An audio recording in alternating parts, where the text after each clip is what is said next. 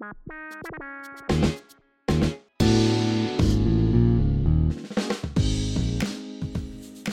Bonjour à toutes et à tous. Comment passer de l'expertise comptable à la direction d'une association du secteur médico-social? Cette semaine, j'ai le plaisir d'accueillir Sophie Perron qui s'est laissée guider au fil des rencontres jusqu'à la direction de l'association Ovia.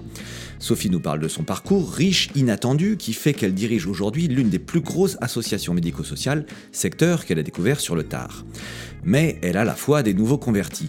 Qu'ils soient auxiliaires de vie, aides-soignants, infirmiers, éducateurs spécialisés, les salariés du secteur médico-social ont été en première ligne pendant la crise Covid. Ils assurent aujourd'hui des fonctions essentielles dans une société qui oublie parfois de prendre soin des plus fragiles. Sont-ils suffisamment reconnus? Absolument pas. Et c'est ce que Sophie Perron dénonce avec force et conviction. OVIA, ce sont 60 établissements pour l'accompagnement des handicapés, la protection de l'enfance et l'accueil des personnes âgées. Comment Ovia fait face à ces défis et se projette dans le futur Vous le saurez en écoutant mon échange avec Sophie Perron.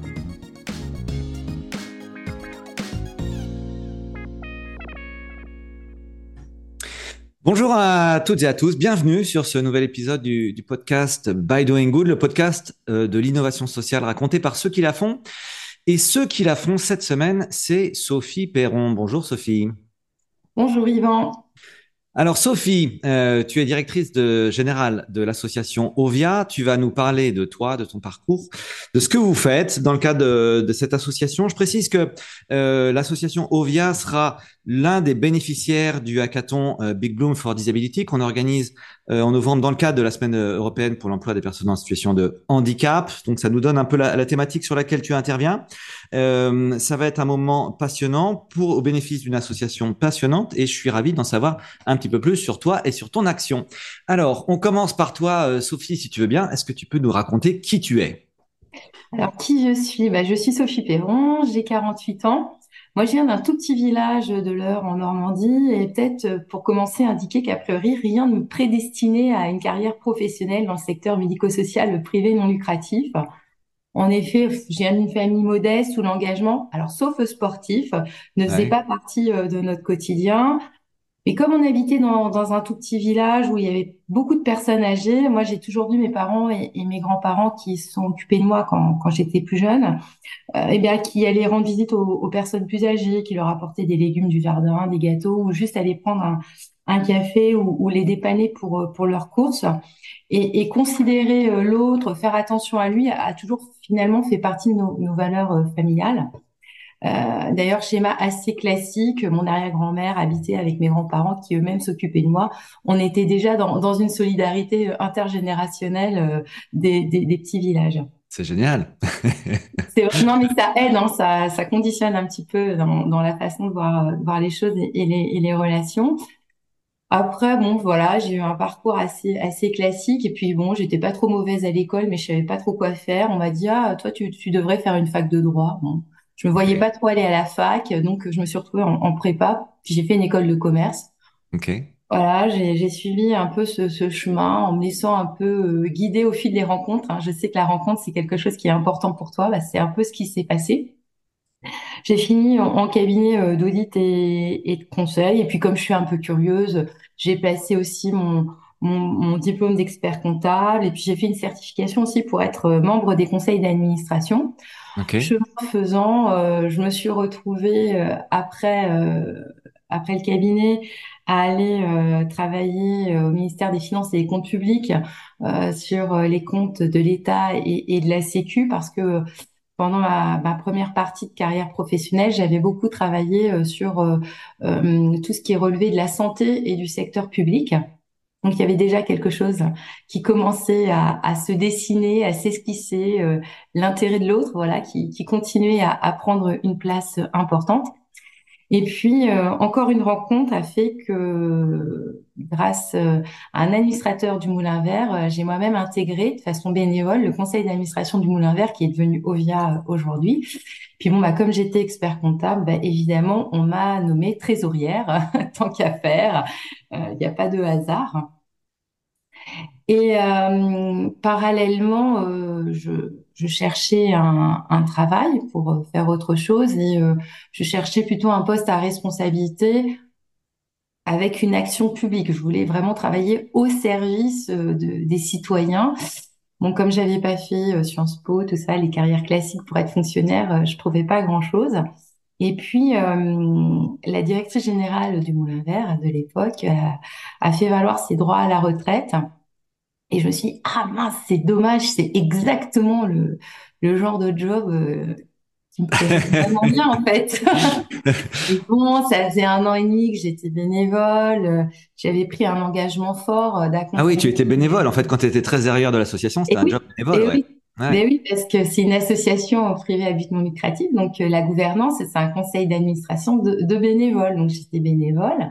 Ça me prenait pas mal de temps, euh, mais c'était bien. Ça me permettait vraiment de rentrer euh, dans l'association, de d'apprendre à ce qu'était aussi le secteur médico-social que je ne connaissais absolument pas. Je connaissais la santé, je connaissais un peu le secteur public, mais le médico-social, ça m'était mais complètement inconnu. Donc je faisais un peu voilà mes mes premières euh, premières expériences euh, dans, le secteur. Et puis euh, donc je me suis vraiment dit que ce poste-là c'était le poste idéal, mais j'ai pas postulé parce que voilà je m'étais engagée auprès du conseil d'administration en qualité de trésorière. Il y avait vraiment beaucoup de choses à faire au niveau de la gouvernance. Et puis et puis quand même et puis un peu aussi quand même je dois le dire un peu le le, phénomène de, de, de l'imposteur quoi. Je non j'ai jamais été DG euh, je connais pas le secteur euh, la marche est trop haute euh, voilà. Et puis quand même euh, au, au, bout d'un moment je me et, grâce notamment à, à l'administrateur qui, qui m'avait fait rentrer au, au conseil d'administration j'ai j'ai fini par par postuler et puis j'ai été retenue et, euh, et donc, euh, depuis euh, depuis huit ans et demi maintenant, je suis chez Ovia, puisqu'on a changé de nom il y a deux ans, donc ex Le Moulin Vert, en qualité de directrice générale. Et ce qui est très nouveau et ce qui est vraiment extrêmement enrichissant, c'est ce sentiment chaque matin, mais vraiment, hein, chaque matin, chaque instant, d'être très aligné entre mes compétences, mon expertise euh, professionnelle que je tente de mettre au service des personnes que nous accompagnons, euh, qui sont des, personnes euh, formidables, mais mais qui sont vulnérables, qui ont certaines certains freins dans leur dans leur quotidien. Et ça, j'avoue que c'est extrêmement stimulant, enrichissant et passionnant. Et, et c'est vrai que c'est des petites des petites pépites assez inestimables moi, j'apprends énormément euh, sur la différence, sur la vulnérabilité, mais également sur moi aussi, parce que forcément les autres nous aident à, à apprendre sur, sur nous-mêmes, et puis aussi sur la société sur la, dans laquelle nous, nous vivons. Donc voilà, cette, euh, cette expérience est autant euh, professionnelle que personnelle, et, et c'est extrêmement enrichissant. Ben, génial, tu nous mets l'eau à la bouche là. Merci beaucoup, euh, Sophie.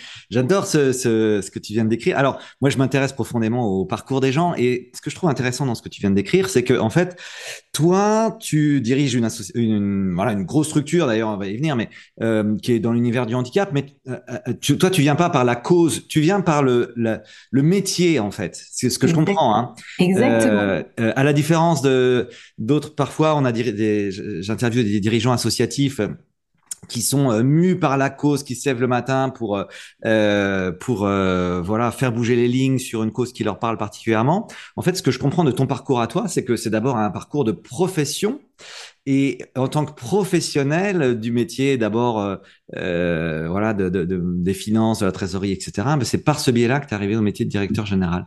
C'est quand même marrant. Donc finalement, tu aurais pu exercer le métier de directeur général dans un contexte complètement différent, n'est-ce pas? Exactement. Et en fait, euh, d'ailleurs, euh, ça a été euh, assez difficile, je ne te le cache pas, la prise de, fonction, parce que je suis arrivée dans un secteur où, donc c'était il y a huit ans et demi, comme je te l'ai dit, et honnêtement, hein, donc j'avais à peine 40 ans. En plus, bon, j'étais enceinte. Il trouve que j'ai pris mon poste en étant enceinte. et je n'ai donc pas du secteur. Et en face de moi, j'avais euh, plutôt euh, des profils ou bien en interne au Moulin Vert ou bien dans mes collègues DG d'autres euh, associations, plutôt des gens purs produits du secteur, des vrais militants. Hmm. Et genre de profil de non sachante, c'était, euh, j'ose le dire, assez mal vu en fait, parce que qu'est-ce qu'elle vient faire? Elle n'est pas du tout militante, elle comprend rien au secteur. Euh, euh, ah oui, elle veut finalement c'est le bras armé de l'État et elle veut faire des coupes budgétaires. Enfin, moi j'ai entendu des directeurs de mon asso dire vous, vous allez pas rester longtemps parce qu'on va vous sortir, parce que si c'est pour nous faire des restrictions budgétaires, vous n'êtes pas au bon endroit.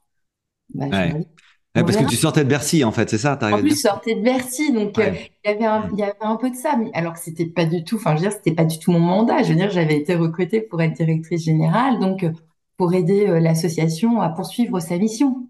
Et donc je leur ai dit, bah écoutez, on verra, laissez-moi faire mes preuves et puis et puis on verra. Et ce qui a été extrêmement intéressant, c'est que déjà, moi, je pense que professionnellement, j'ai vraiment changé de posture. je venais d'un secteur très avec beaucoup de codes, tu vois, euh, dans, dans l'audit, tout ça, il y avait beaucoup de codes. Et là, j'ai carrément inversé la vapeur. Je suis de toute façon, je connais absolument rien au métier de DG et rien au secteur médico-social. Alors, pas vraiment, mais je suis hmm. partie du principe que voilà. Et je me suis dit, bah, je vais me nourrir finalement de toute cette expérience euh, du terrain, euh, des professionnels qui sont là depuis depuis plus longtemps que moi. Et, euh, et puis je leur ai dit euh, à ceux qui étaient euh, sceptiques, mais justement apprenez-moi, dites-moi comment ça fonctionne. Moi, je, je, suis là pour vous écouter et puis et puis on va avancer ensemble. Et puis moi, je vais vous apporter mon expertise et puis vous, la, vous allez m'apporter la vôtre. Et puis on va faire de, des belles choses ensemble. Ça a pris du temps, mais ça ça fonctionne bien.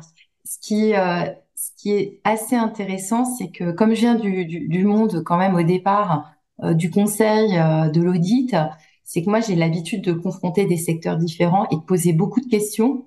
Et donc en fait, j'ai, mon point d'entrée, ça a été toujours de poser beaucoup de questions et donc de remettre en question des choses qui étaient installées depuis extrêmement longtemps. Alors euh, ça c'est bien parce que c'est hyper disruptif et euh, ça fait avancer les choses. Mais alors ça ça perd beaucoup les équipes en place. Mais, euh, mais, bon, ça fait faire ce qu'on appelle des, des, pas de côté assez assez intéressants. Mais c'est vrai que alors aujourd'hui quand parce que je suis accessoirement mon engagement c'est aussi d'être coprésidente d'une association de directeurs généraux du secteur voilà social médico-social et sanitaire en tout cas des DG d'assaut parce que c'est un poste qui est extrêmement isolé en fait. Euh, t'as pas de quand tu es dans ton asso que t'es DG, bah, c'est comme dans tous les postes de DG en mmh. fait, hein, tout seul. Donc c'est assez intéressant de pouvoir échanger avec euh, avec des collègues qui rencontrent autant les mêmes problématiques professionnelles euh, du quotidien, mais aussi euh, personnelles, de secteur, enfin voilà. Et, et c'est vrai qu'aujourd'hui, alors, je ne sais pas si c'est bien ou si c'est pas bien, en fait. Je ne me permettrai pas de dire, mais il y a de plus en plus de personnes qui sont pas du secteur qui intègrent les associations et pas que à des postes de DG, hein, sur sur des postes de direction d'établissement, de chef de service, euh, de responsable com, enfin voilà, sur sur tout, sur tout un tas de de, de, de, postes. Il y a beaucoup de, de reconversions professionnelles. Des personnes qui, un peu comme je te l'ai dit tout à l'heure, cherchent finalement à donner euh, énormément de sens à leur euh, à leur carrière euh, professionnelle en fait. Et c'est beau d'ailleurs parce que c'est quand même par construction un, un, secteur qui est au service des autres. Et donc euh, bravo, moi je trouve que c'est super les gens qui s'y engagent. Ça m'intéresse que tu nous partages ton euh, ton regard sur ce secteur-là, euh, le secteur médico-social, ce qui, euh, ce qui t'a surpris en positif et en négatif. Et je te pose la question aussi parce que nous, on fait de plus en plus souvent d'ailleurs des hackathons dans le dans le monde médico-social, que ce soit des hôpitaux, des EHPAD, etc. Et, et on sent que c'est quand même, il y a une culture professionnelle qui est très singulière, très forte. quel regard est-ce que tu portes toi sur ce secteur? J'ai mis beaucoup de temps à comprendre d'où venait cette, cette culture professionnelle euh, ouais, vraiment très forte, euh, euh, un peu atypique, je vais bien le dire. Et je, je pense pas avoir complètement toutes les réponses, mais euh, il y a quelque chose qui m'a marqué pendant la, la période Covid. Et ça a été une période extrêmement difficile, évidemment, pour tout le monde. Euh, il faut savoir qu'en tout cas, euh, chez Ovia, euh, aucun des établissements n'a fermé. Hein. Ovia, c'est environ 60, plus de 60 établissements et services. Donc, au bénéfice de personnes en situation de handicap, de la toute petite enfance à la personne handicapée c'est six EHPAD et c'est des établissements, des foyers de la protection de l'enfance. Aucun de nos établissements n'a fermé. Tous nos professionnels sont venus travailler dans des conditions, on le sait tous, très très difficiles. Et moi, j'étais ravie que les professionnels de la santé soient applaudis tous les soirs. À aucun moment, notre secteur n'a été félicité, remercié, même reconnu au moment où il y a eu des primes qui ont été versées au personnel soignant, ce qui était normal. Encore une fois, je ne viens pas remettre en question ce qui a été fait pour le personnel soignant. Et en fait, ce qui me, m'est vraiment apparu à ce moment-là, c'est que le secteur médico-social, en gros, si tu as pas dans ta famille quelqu'un qui est en situation de handicap ou et encore, j'allais dire, même si tu as eu quelqu'un de ta famille qui en EHPAD, et encore pour la plupart des gens, les EHPAD, c'est du privé non lucratif, le, privé non c'est du privé lucratif. Le privé non lucratif, c'est très très inconnu dans, dans son mode de, de fonctionnement.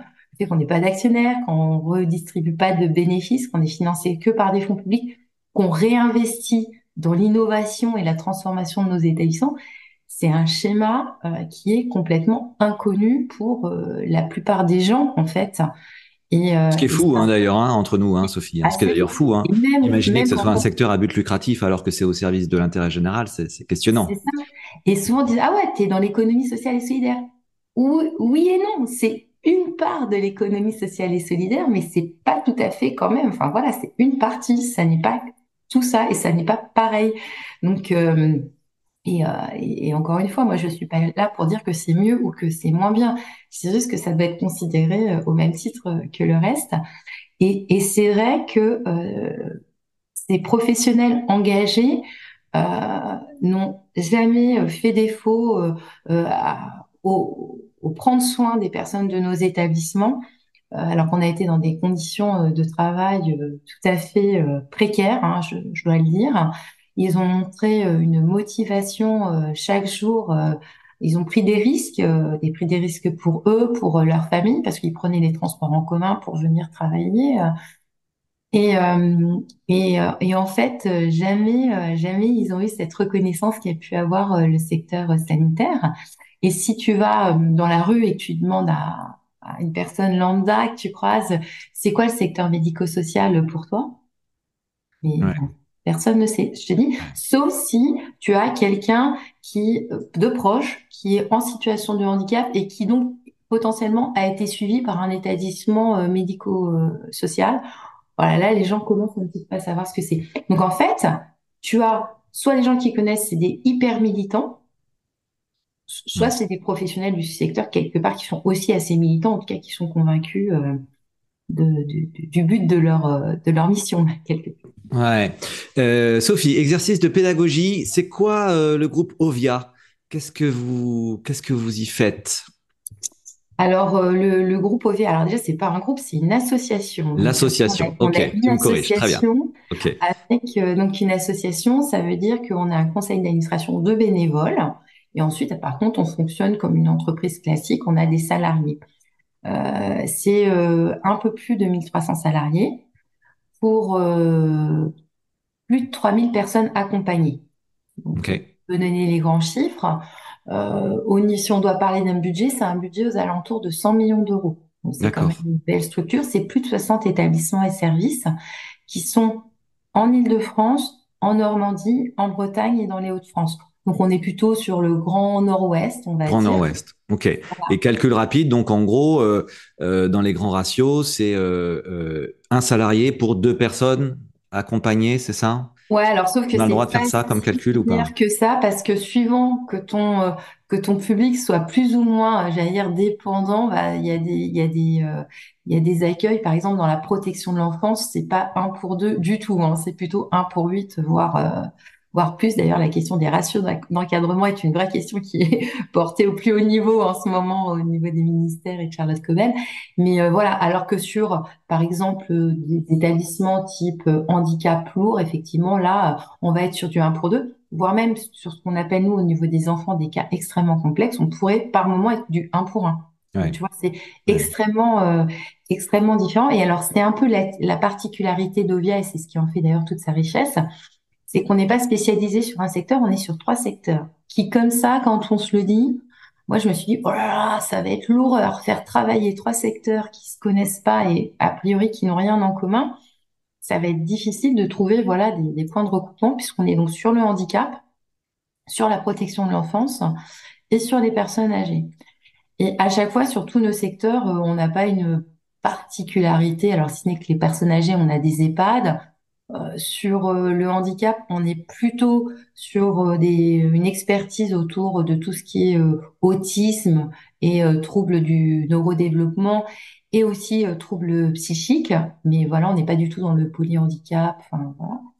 Et sur la protection de l'enfance, on a des foyers, mais on a aussi des services à domicile, on a des centres maternels avec des mamans et leurs enfants. Enfin voilà. Donc on a à chaque fois un éventail assez euh, divers euh, de, de, de, de, missions et, et d'établissements. Et alors, depuis, euh, depuis que je suis arrivée, ce que je voulais, c'est que les salariés de l'assaut, finalement, quand au départ, quand tu leur posais la question, vous travaillez pour qui Ils disaient, bah, je travaille pour tel établissement de l'association. À aucun moment, il y a le sentiment d'appartenance à l'association, alors que c'est une seule association. Donc l'idée, ça a été de se dire, mais comment est-ce qu'on peut trouver du commun Et puis évidemment au bénéfice des personnes accompagnées? Donc euh, comme on est on est une belle asso, mais on fait pas partie des très grosses, on essaie vraiment de travailler sur les interstices. Donc par par par exemple, on a développé une expertise sur ce qu'on appelle les doubles vulnérabilités, par exemple des enfants qui sont à la fois en protection de l'enfance et qui ont des troubles du handicap comme nous, on a des professionnels qui sont experts dans les deux secteurs, et ben évidemment, on essaie d'aller sur euh, sur cette euh, sur ce champ-là. Et puis on essaie aussi d'aller euh, sur les personnes handicapées vieillissantes, parce que j'ai vu que tu aimais bien les ratios, les grands chiffres. moyenne d'âge dans les EHPAD, près 88. Tu deviens âgé quand tu es en situation de handicap entre 55 et 60. Tu vois Donc, intervalle, tu fais quoi? Donc tu vas, si tu vas en EHPAD, euh, bah, tu te retrouves finalement avec euh, tes parents. Donc euh, quel est le commun, quel est le sens de la vie T'as pas du tout les mêmes envies, les mêmes attentes. Et les personnes handicapées se disent mais moi je suis pas vieille. Et puis les vieux disent mais moi je suis pas handicapé. Donc voilà, pourquoi pourquoi est-ce qu'on nous met ensemble en fait? Donc il y a, y a un vrai sujet sur l'intervalle de je, je, je suis handicapé, je suis en situation de handicap, je vieillis. Bah, qu'est-ce que je fais quoi quand je travaille plus, je suis plus employée, bah, qu'est-ce que je fais? Et puis il y a aussi euh, toutes ces personnes âgées qui souhaitent rester à domicile. Donc voilà, nous on essaie de, de travailler comme ça autour euh, du, du, maintien à domicile, que l'on soit âgé ou en situation de handicap, pour euh, trouver du commun et, et, aider à trouver des, des, solutions assez innovantes pour ce type de, de public. C'est super et très chouette projet. C'est quoi l'histoire de l'association Ovia Vous vous êtes construit par euh, par euh, ce qu'on appelle la croissance organique, croissance interne, c'est-à-dire que vous avez ouvert de plus en plus de, de centres, ou c'est un regroupement de, de différents centres? Alors c'est un peu des deux. Il faut dire que Ovia, c'est une association qui a été créée en 1902. Euh, et qu'on est, euh, on a la chance d'être reconnu d'utilité publique, donc ce qui est quand même un gage de qualité en France. Il y a pas, Ouais. Euh, c'est une association qui est très ancienne et euh, qui est laïque, mais qui a été euh, voilà à l'initiative d'un abbé qui s'appelle l'abbé Jean Violet. Et en fait, il avait une vision extrêmement moderne, en 1902 déjà, en disant que l'idée c'était pas de prendre en charge les personnes vulnérables, c'était de leur donner les moyens d'avoir une vie comme tous les autres. Donc, euh, il a créé l'association Le Moulin Vert, mais il a aussi créé euh, une ESA d'H&M à l'époque. Il a créé un centre de formation d'assistante sociale. Euh, enfin voilà, l'idée c'était de dire, son idée c'était de dire pour s'en sortir, il faut être éduqué, il faut avoir un logement, il faut avoir un travail. Donc en fait, il a tout fait pour que les missions viennent se construire autour de la personne accompagnée. Et ça, un abbé, euh, c'est un abbé entrepreneur. exactement. Et alors, c'est drôle parce que ce côté entrepreneurial, il c'était en 1902. Hein.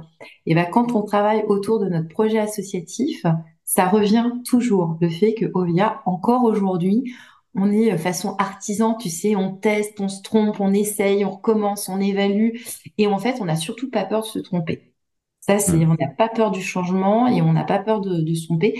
Et, euh, et ça, c'est bah, un peu mon rôle au quotidien de, de, dire à tous les professionnels, et pas simplement, euh, j'ai envie de te dire, le comité de direction, euh, mais essayez, donnez-nous, faites-nous des propositions. Qu'est-ce que vous voudriez améliorer Puis vous, vous feriez comment? C'est pas grave si, si c'est pas si c'est pas exact.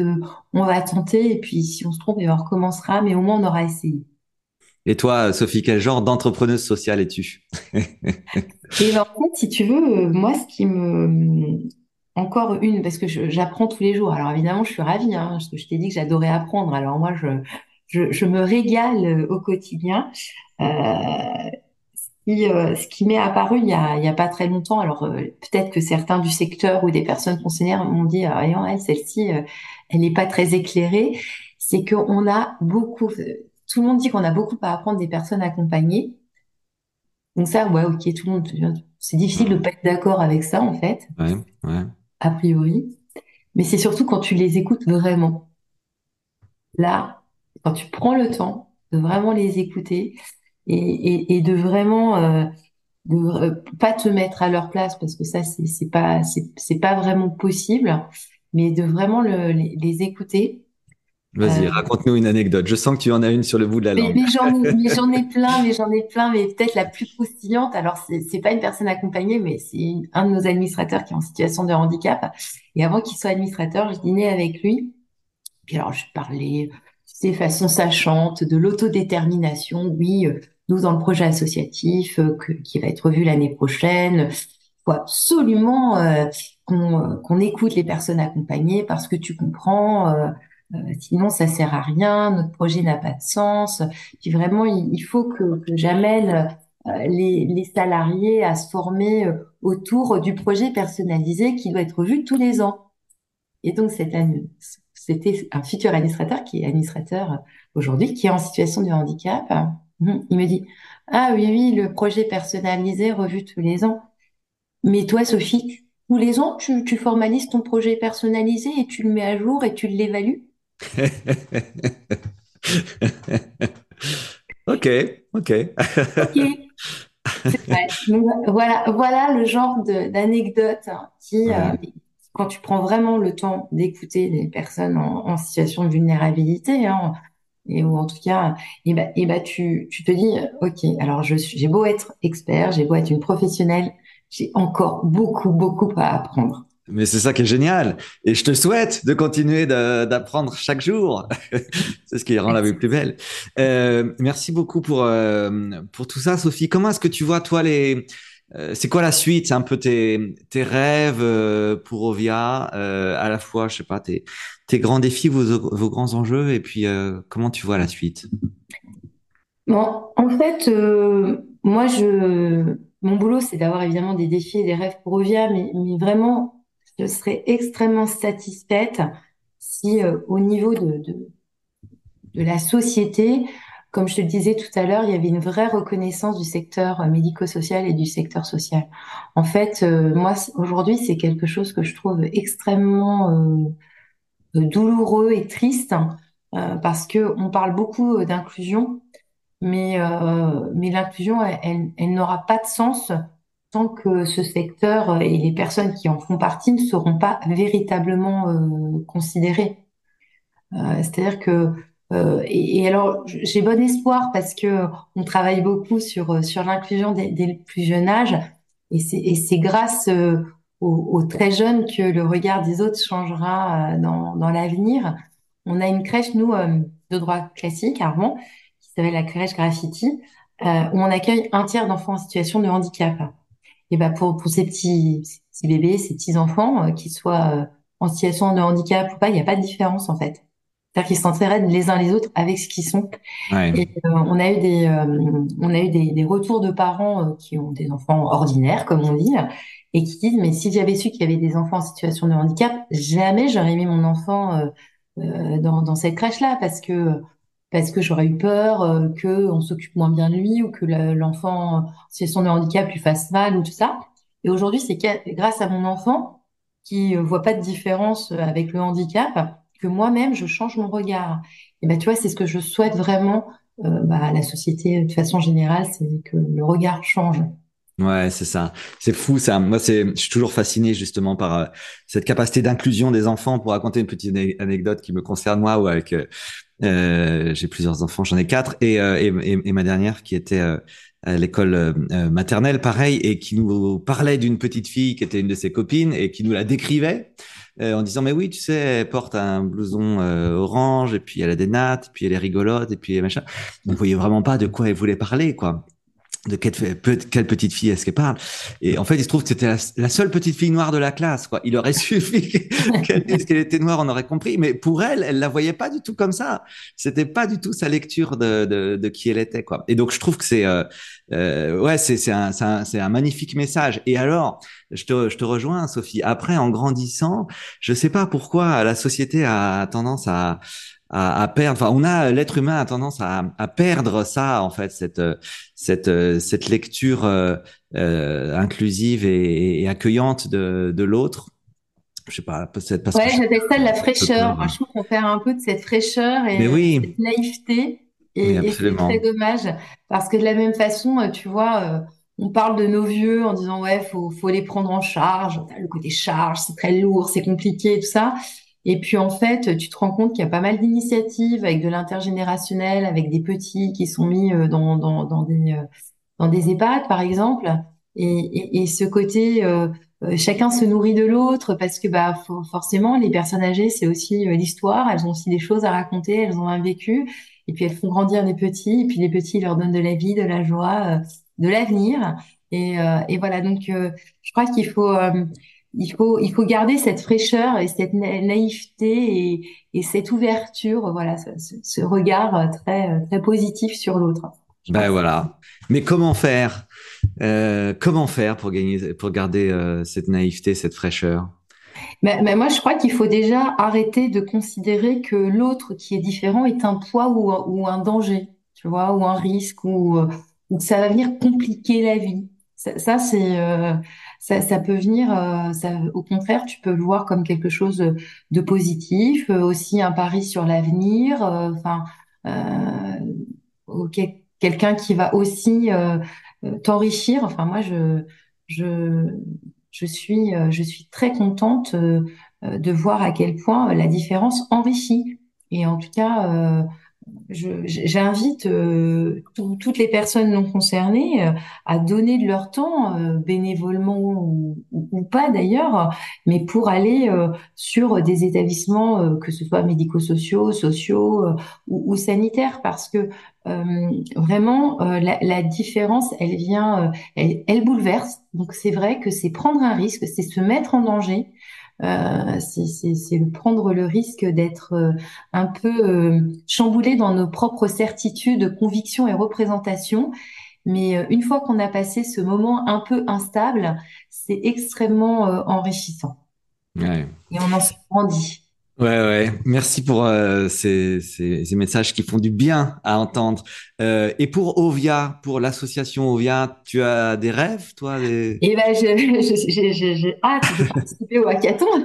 ouais. Parce que, évidemment, euh, comme je te l'ai dit en début euh, euh, d'entretien, on, on, est financé, nous, Quatre, plus de 95% par des fonds publics et euh, qui, qui alors c'est pas que les, que les fonds publics euh, diminue, c'est que les besoins augmentent. Donc, je veux dire, même à, enveloppe constante, voire qui augmente, mais qui n'augmente pas euh, à hauteur des besoins, on se retrouve quand même de plus en plus euh, contraint dans notre mission. Et chez OIA, on est, on est assez convaincu que effectivement, il faut se battre pour avoir toujours plus de fonds publics, bien évidemment, mais que aussi c'est grâce à la générosité publique, alors individuelle ou de, de, de, plus grosses entreprises ou des fondations d'entreprises, euh, qu'on pourra euh, euh, eh bien encore avoir un, un accompagnement de, de qualité encore plus innovant et encore plus au, bénéfice des personnes accompagnées. Donc j'ai très très hâte de participer à ce hackathon et j'avoue je suis très très contente de voir qu'il y a bah, des des, des, organisations type Big Bloom qui nous aident parce que nous, on ne sait pas notre secteur, c'est pas notre métier, et alors on a un peu de mal à aller se vendre à l'extérieur. Bien le dire, ça c'est vraiment pas notre fort. Est-ce que le, sujet du, du, hackathon, Sophie, juste pour qu'on comprenne, c'est un sujet de recherche de financement, c'est ça? Exactement. Comment se financer mécènes, Comment on trouve des mécènes Comment on les fidélise euh, de, de, quoi ils ont envie, de quoi ils ont besoin pour accompagner des associations euh, du type d'Ovia en fait. et, euh, et c'est vrai que hum, l'idée, c'est euh, aussi de, de pouvoir euh, nouer. Alors, euh, nous, ça fait aussi partie de l'ADN d'Ovia, c'est que on travaille beaucoup avec ce qu'on appelle des partenaires, c'est-à-dire que on, met parfois du temps à se rencontrer, mais une fois qu'on s'est rencontré, qu'on s'est connu, qu'on s'est reconnu, euh, on essaie de plus se quitter, quoi. Et euh, l'idée, c'est comment. Euh, alors, on a des partenaires qui sont comme nous. Hein, on est partenariat sur des territoires avec d'autres associations qui font le même métier que nous. On a beaucoup de partenaires aussi, bah, des entreprises privées ou alors des mairies, euh, des collectivités territoriales, etc. Et euh, l'idée maintenant, c'est d'aller avoir des partenariats avec des fondations d'entreprises ou des grosses entreprises qui pourraient nous accompagner dans la, la durée, parce que le, le pire pour nous, c'est d'avoir des à-coups. Et de se demander chaque année comment on va faire l'année prochaine et, et d'avoir voilà des, des partenariats qui, qui, sont installés dans la durée parce qu'on s'est voilà reconnu et qu'on a envie de faire un petit bout de chemin ensemble. Ouais, parce que vous vous euh, accompagnez les personnes dans la durée et donc évidemment. Exactement. Alors l'idée c'est pas d'avoir c'est pas d'avoir des, des, des, filières, mais globalement euh, à la crèche le, le, plus jeune a effectivement trois mois et on a dû fêter les 103 ans euh, d'un de nos résidents en foyer ou en EHPAD. Donc voilà, nous, c'est, les gens restent pas euh, un an avec nous, donc euh, on a mmh. besoin d'avoir quand même de, de la visibilité. Ouais. Euh, et puis aussi, euh, nos salariés hein, sont des personnes qui sont en contrat à durée indéterminée. On peut pas avoir des CDD d'un an en leur disant, bah, écoute, ça va dépendre si on va obtenir une subvention ou une enveloppe complémentaire d'un partenaire. C'est, mmh. c'est, c'est pas comme ça qu'on va réussir à fidéliser nos salariés. L'attractivité de nos métiers, c'est aussi un de nos enjeux. Euh, aujourd'hui, euh, le secteur fait pas très très envie. Hein, euh, donc il y a toujours les, les personnes qui par conviction ou par militantisme nous rejoignent et qui ne sont pas bénévoles. Mais voilà, c'est quand même un secteur qui fait de moins en moins envie.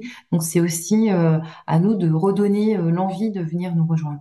Ouais, parce que c'est un magnifique métier, c'est un métier avec des contraintes, c'est sûr, euh, qui est pas toujours payé euh, comme il devrait l'être, euh, mais qui est un magnifique euh, métier au service des, des autres. Quoi.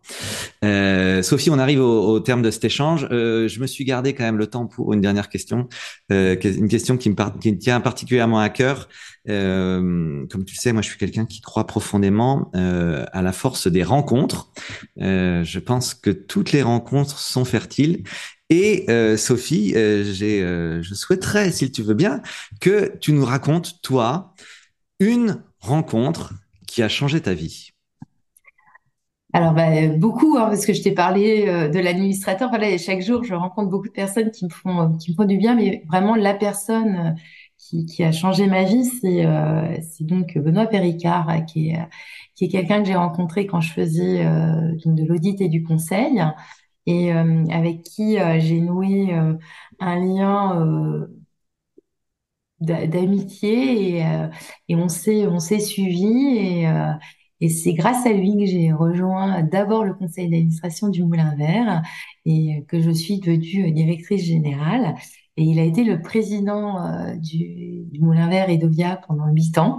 Donc sur mes premières années de directrice générale, il a quitté le conseil d'administration. Il est aujourd'hui vice-président depuis le mois de juillet voilà, c'est quelqu'un qui euh, qui m'a ouvert euh, les voies euh, du secteur médico-social et qui qui m'a aussi donné confiance en moi, qui c'est c'est quelqu'un qui, qui m'a beaucoup aidé personnellement et professionnellement et je j'assume je, dis qu'il a changé ma vie parce que je pense que sans lui je serais pas du tout chez Ophelia aujourd'hui. C'est ça, c'est quelqu'un qui a cru en toi. Exactement, qui m'a poussé, qui m'a motivé, qui m'a aussi ouvert des perspectives que je n'avais pas forcément imaginées. Euh, voilà. Soyez euh, le Benoît Péricard de toutes les Sophie Perron de la Terre. Exactement. C'est ça. Euh, merci beaucoup, Sophie. Ben, on, lui on lui dédie cet épisode, hein, bien sûr, à Benoît, en espérant qu'il nous écoute. voilà. Merci beaucoup, Sophie, pour cet échange. C'était un plaisir de passer ce moment avec toi. Bonne merci journée. Merci d'avoir laissé cette opportunité. merci, à bientôt. À bientôt. Et voilà, c'était By Doing Good, le podcast de l'innovation sociale raconté par ceux qui la font. Merci pour votre écoute. J'espère que cet échange vous aura inspiré et donné envie, vous aussi, de vous engager pour l'innovation sociale. Si c'est le cas, n'hésitez pas à vous abonner et à mettre 5 étoiles sur Spotify ou Apple Podcast.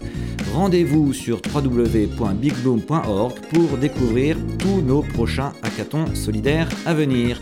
Voilà, je vous dis à la semaine prochaine.